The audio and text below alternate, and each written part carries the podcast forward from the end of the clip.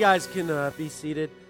Uh, in this new year, uh, there's a lot on my heart and on my mind, and just uh, we've talked about holy discontentment uh, before, and and I've just uh, have had this this weight on me about this this holy discontentment, just about the the state of the American church, and uh, over the next several weeks, I just I really want to dive into Scripture and just look at the church and look at what it means to be a fully devoted follower of Christ and and what kind of things to, as a follower of Christ does, does God expect of us as, as his children. But before we jump into that, I just want to go to, into prayer and um, and not kind of like a lot of times how we just pray and just you know go okay God you know I'm paying you some lip service but I want to just uh, just time out for a second and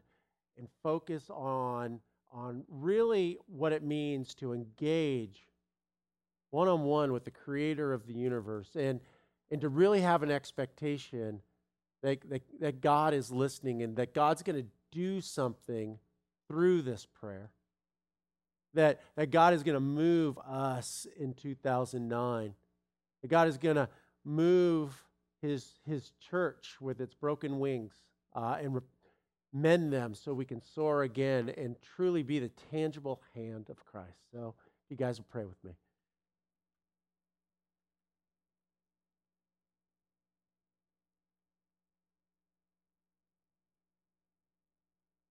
Dear Lord, I just, uh, not me, but we, come to you in the middle of a war and domestic just uh, problems.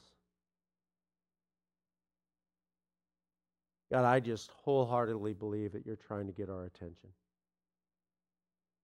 God, I also believe that your church, your bride, is meant to be the hope of the world, that it's the only ordained organization here on earth designed to speak into every aspect of somebody's life.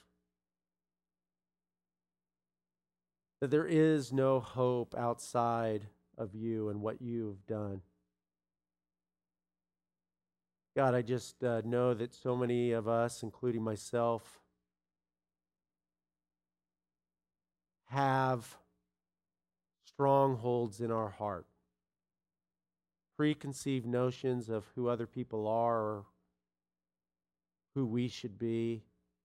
And God, over the next several weeks, I just pray that you will break down those strongholds, that you will just demolish them, that you will rebuild us up in your image and your likeness, that we will be able to go out and be your tangible hand of your love and your generosity to a lost and hurting world. God, I also just lift up the new red eye in Midtown.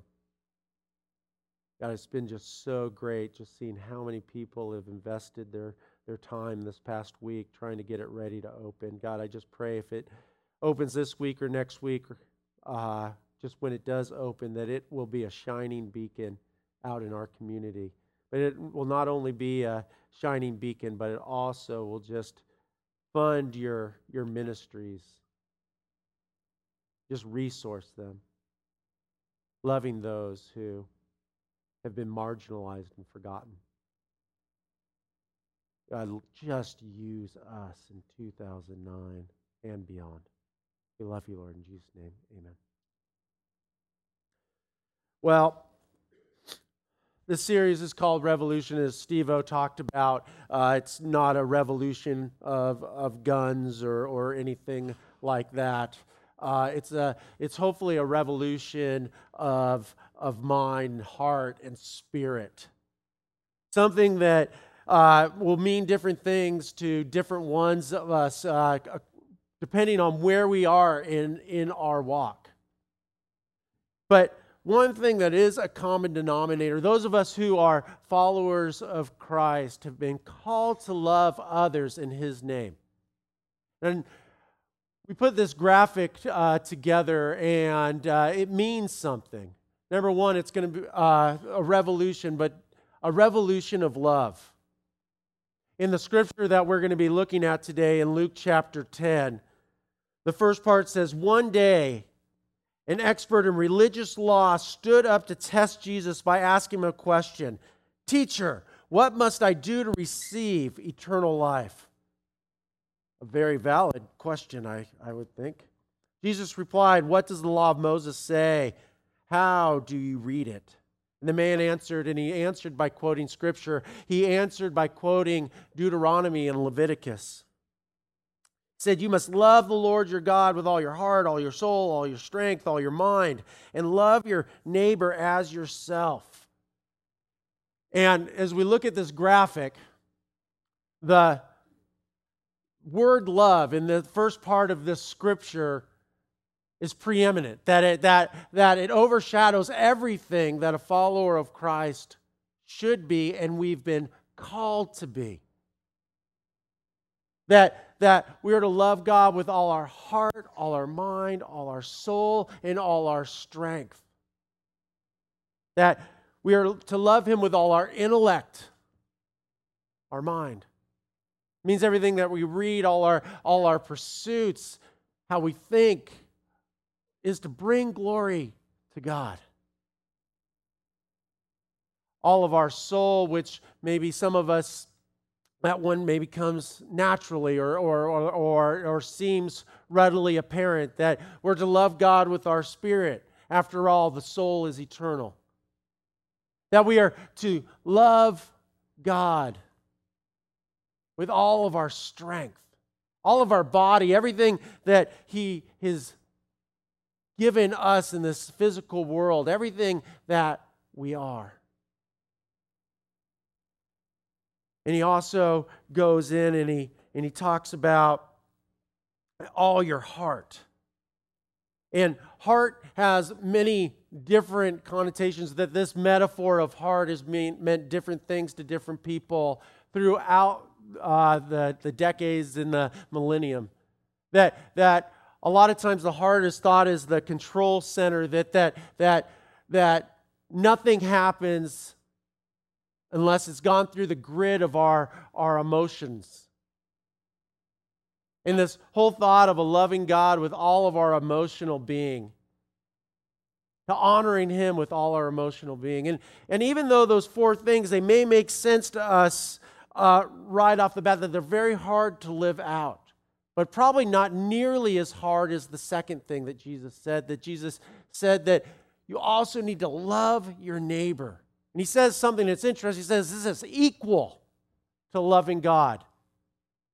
Equal. What's equal mean? It means it, it, it, has the same value to God as much as we love Him with all our heart, mind, soul, and strength. That it is equally important to him how we love others. We can't neglect others and say that we are a fully devoted follower of Christ. And, you know, as I look at the church, and uh, many of you know I'm, I, am i am back in school and I'm, I'm studying uh, getting my doctor of ministry in leadership in the emerging culture. And it's really interesting. I'm connecting with a lot of people around the world and, and a lot of people here in the United States and just the state of the church. And then talking with people who are outside of the church and, and the church, the bride of Christ, has sold herself and betrayed her groom in a lot of different ways. That we have turned our back on the world, and somewhere along the line, we thought that the world became this dirty, ugly thing that we couldn't be part of. And you may be sitting there going, Of course, we need to be separate from the world. And, and Mark, I'm all about the loving God with all my heart, soul, uh, heart, mind, soul, strength. But the world, this is that's something I don't want it to touch me. I don't want it to infect me in my in my relationship with God. But there's this problem. In John 3:16 it says God so loved the world. So what do we do with that? How how do we become not of the world or part of the world, but be in the world and being the ambassadors of Christ that He has called us to do? This is a very, very important question that, that faces not only our local congregation, but, but the American congregation, because I'm just going to put it out there, and the reality is that most people who are not followers of Christ and who are not part of the church think that church people are only concerned about their buildings and their programs. And they don't think that we give a hoot about them. And you know what? By, by our actions, we will be known. You see, we are to have a revolution. And not for something new, but to bring us back to where we have been called to be and what we have been called to do. You see, I believe, and we're going to talk more about this next week, that we were called to be the tangible hand of Christ. That's why we're here. We are here to be His ambassadors, to be His hands, His feet, His mouth to this lost and hurting world. And that's the hand reaching out. And uh, over the hand is the globe and the recycle symbol. And if you've been here and you've taken stage two, that recycle symbol doesn't mean recycle your cans. You can do that if you'd like. That's not what we're talking about here. You see, many years ago, I was praying through and I was hearing a lot of people talking about how, how they thought that the Christian faith was a destination.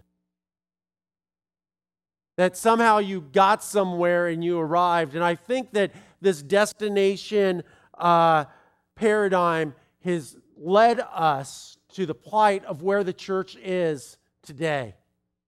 You see, if the ultimate goal is to get somebody in church and to sit them down in church, that is a very empty destination. In fact, even phrases around the church and church leadership came around and and uh, one of them was how are we going to reach the unchurched or how are we going to get the unchurched churched? Good night. I want to know how we're going to get the church unchurched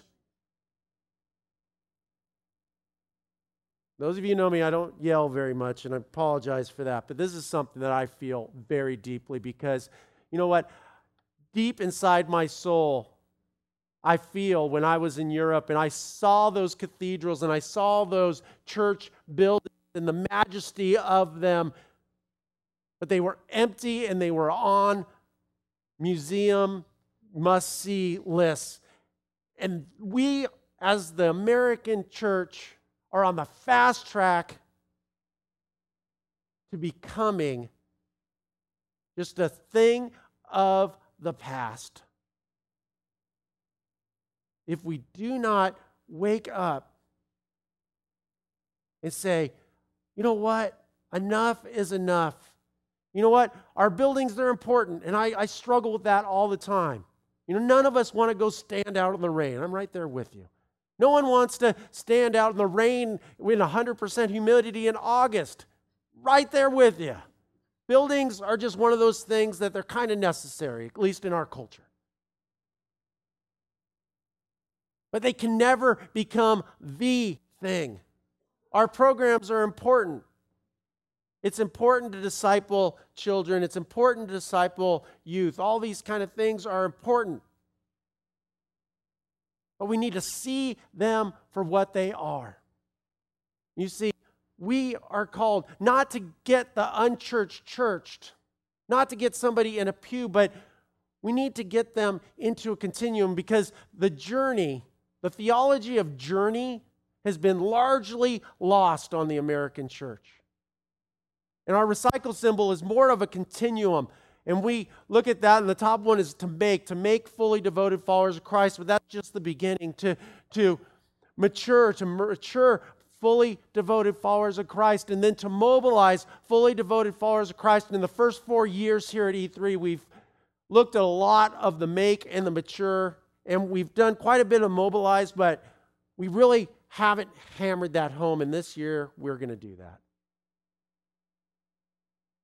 Because, as a friend in California told me once, says, most Christians are educated way beyond their obedience level. And the time is right for us to uncircle a couple of the wagons that we have erected and to get out into our community. And we have taken significant steps as that as a community. In fact, we have taken an enormous amount of risk opening up this, this new Red Eye Coffee Bar down in Midtown. I am so excited that we as a congregation unanimously said, you know what? We know that we're not big enough or rich enough or smart enough you know, we're not better than Killearn, who, who tried to do it before, but we just feel that this is what God has called us to do. And to go out and risk this is more important to, for the opportunity to love people in the name of Christ is more important than our personal comfort or preconceived notions of how church is meant to be done. It is my hope in my dream that that that becomes an extension of who we are.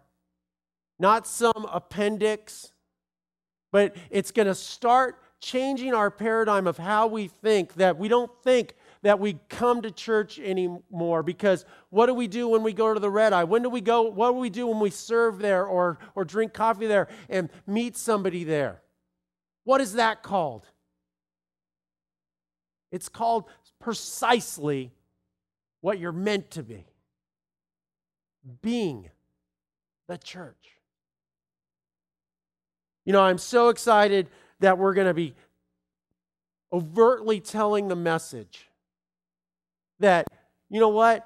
It does every cent of profit from that place, net profit from that place, is going to be going toward being the tangible hand of Christ, to going to funding the project in Benin, Africa, to, to have child trafficking cease and stop forever, to get into Guatemala, into Pana,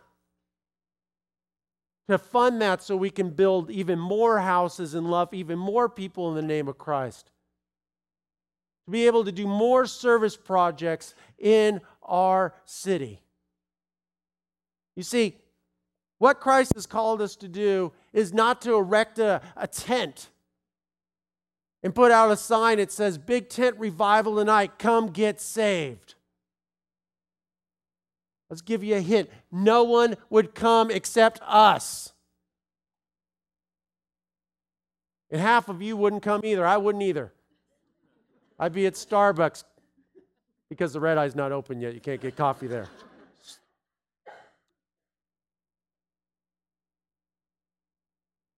We got to change our paradigm. We got to change our, our thinking. You see, this religious ruler, he stood up and he asked, in trying to trick Jesus and saying, How do I get eternal life?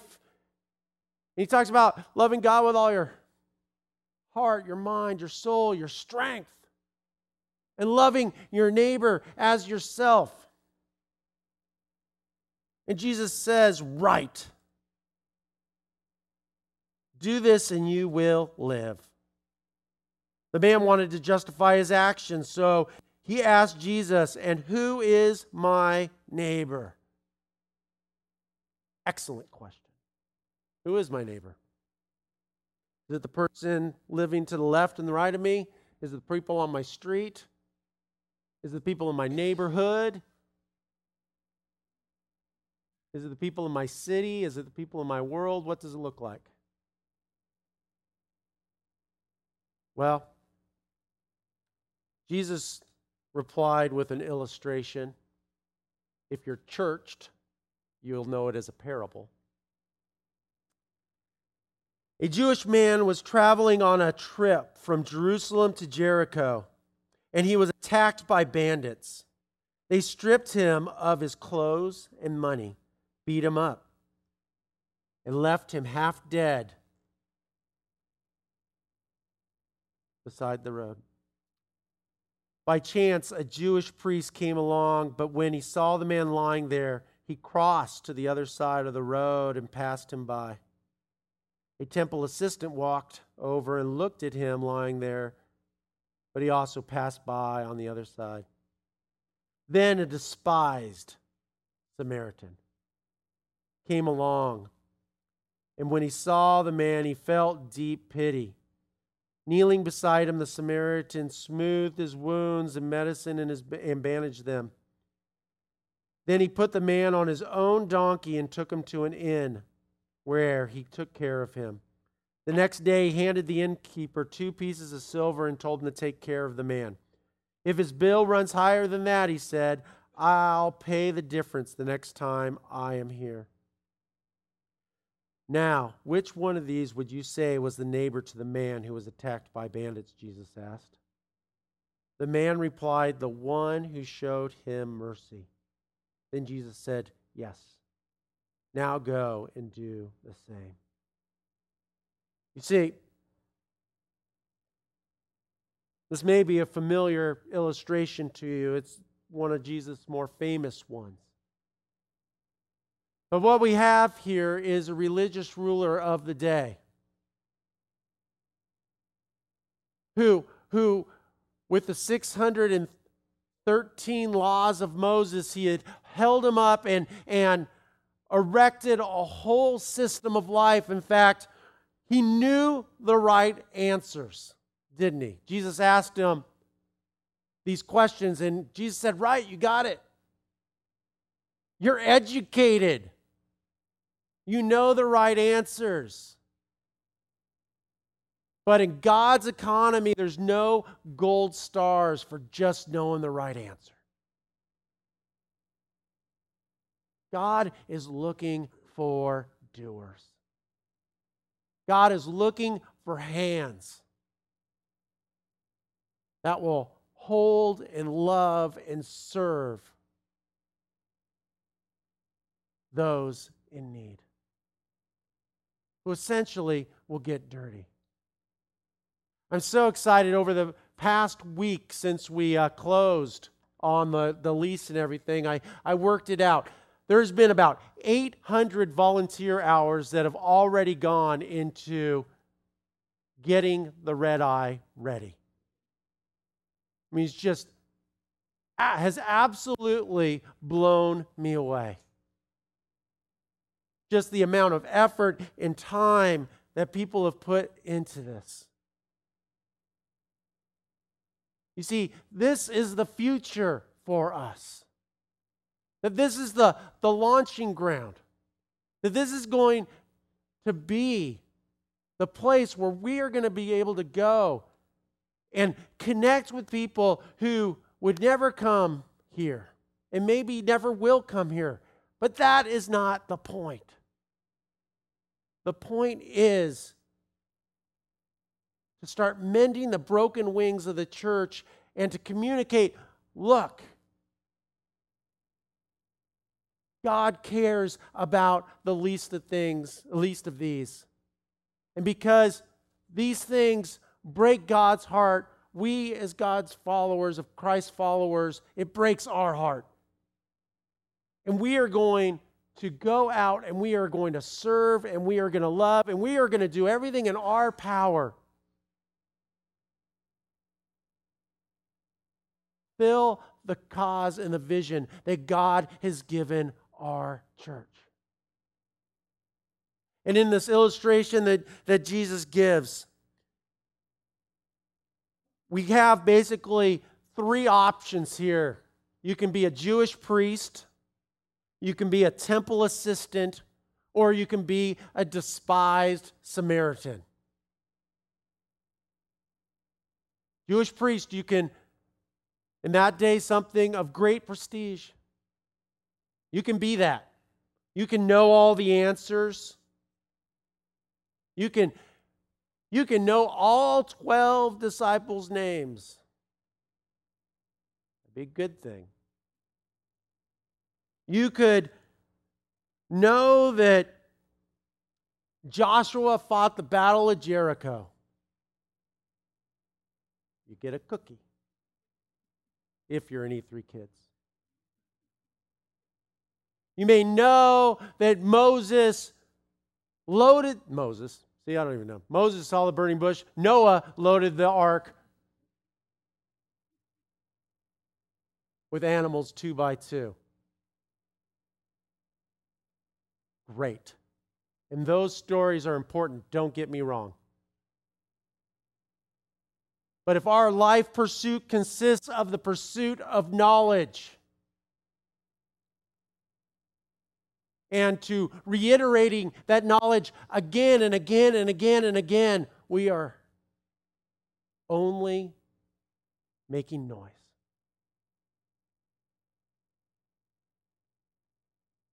We can be a Jewish priest. We can be prestigious. We can dazzle people with our knowledge. Or maybe we could be a temple assistant someone who is an active volunteer in the church. don't get me wrong, that's an important thing. It's important to know stuff, it's important to serve in this local body. Nothing happens if we don't serve here. But in the story, at least the temple assistant went over and looked at the miserable person who Jewish guy who got beat up, but decided not to do anything about it. Maybe had to get to a committee meeting or to teach a Sunday school class about loving your neighbor. Or something like that. But again, it made no difference to the man who had been beaten up. And then finally, Jesus takes the most vile image that he could muster as far as a person, a, a, Samaritan, who the Jews despised. You see, the Samaritans were half breeds, that these were the, the offspring of Jews while they were in exile who slept with the enemy. And as a result of that, women became pregnant and had this race called the Samaritans, who nobody wanted and no one liked.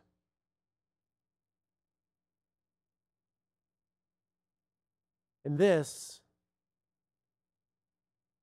is the person that Jesus holds up.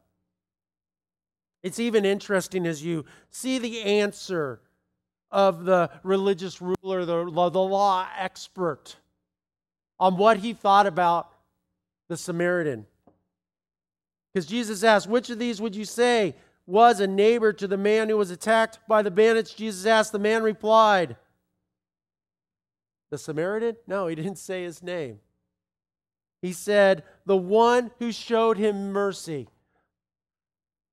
The prestigious law expert couldn't even bring himself to acknowledge that a Samaritan could do such an act, he had to answer the question by just saying, That person who showed mercy.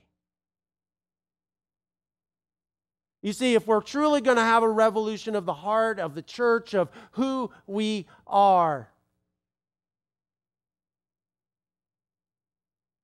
that we have to have and understand that the reality is that it's not going to be prestigious. That some people are going to criticize, they always do. But it is not the man who sits in the crowd and points out the faults of the strong man in the ring. Who has done something. It is the one who gets up and tries. And you know what? As part of this community, I would much rather go out and fail miserably than to sit here and play it safe. It is my prayer, and I want you guys to be praying with me on this, that not only does this new venture out there, the red eye, is able to raise resources, and it's my prayer that we're us as a church are able to give $30,000 this year to compassion based ministries, those three ministries that I mentioned. But that Christ's bride, at least in the eyes of those people in around Midtown and coming, gets a little less stained. In that people start to maybe murmuring or thinking to themselves, maybe, maybe they do care about other things except themselves. Maybe they do care about others. Maybe they really do believe the things that they say they know. It's high time that Christians are not only known for the things that they're against, but what we are for. And we are for showing God's love. Every single one of us has the opportunity. We can choose to be the religious Pharisee, the religious ruler, the temple priest, the temple assistant, or we can choose to do, you know what, say, I don't care what anybody thinks about me. I'm going to love people. There's lots of different ways to do that. But one way that this that you can start taking that step in a tangible way is just getting behind this red eye thing. I am very excited about the possibilities of this. But the only way it works is if E3, you guys, decide you're going to make it work, that we're going to change the paradigm. And over at the Pathways booth, there's, there's applications. This is an extension of who we are, and we need people that say, you know what, I'm going to invest time there. And I'm going to be responsible, and I am going to put my name on the dotted line, and I'm going to say, you can count on me. So after this gathering, I, I really hope that you will take an application. we're asking you to really pray about giving, investing four hours each and every week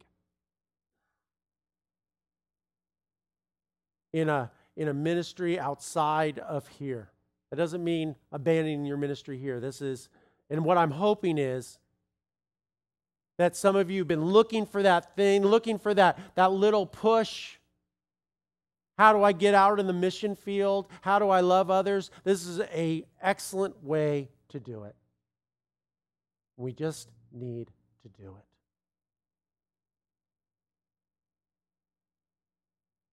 The time is now.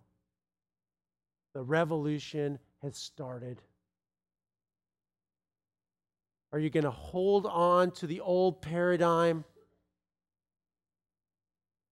Or are you going to say, you know what? It's time for something new.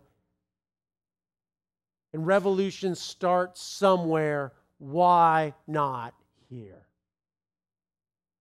And why not with me? Let's pray. Dear God,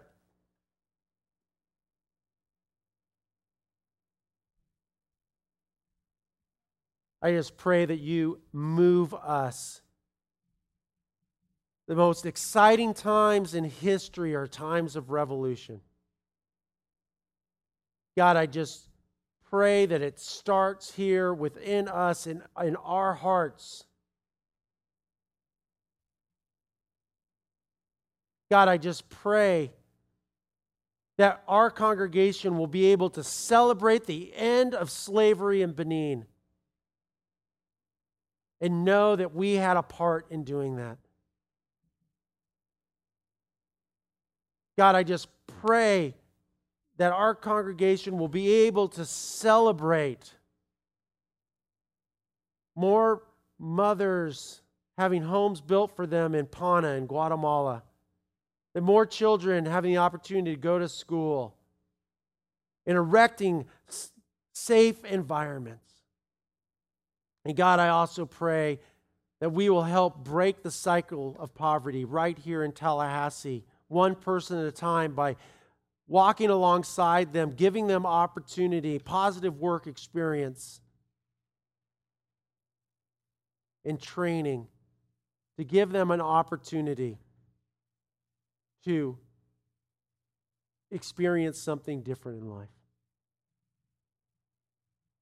But God, I understand it all starts with you and our willingness to follow. We love you, Lord. In Jesus' name, amen. wow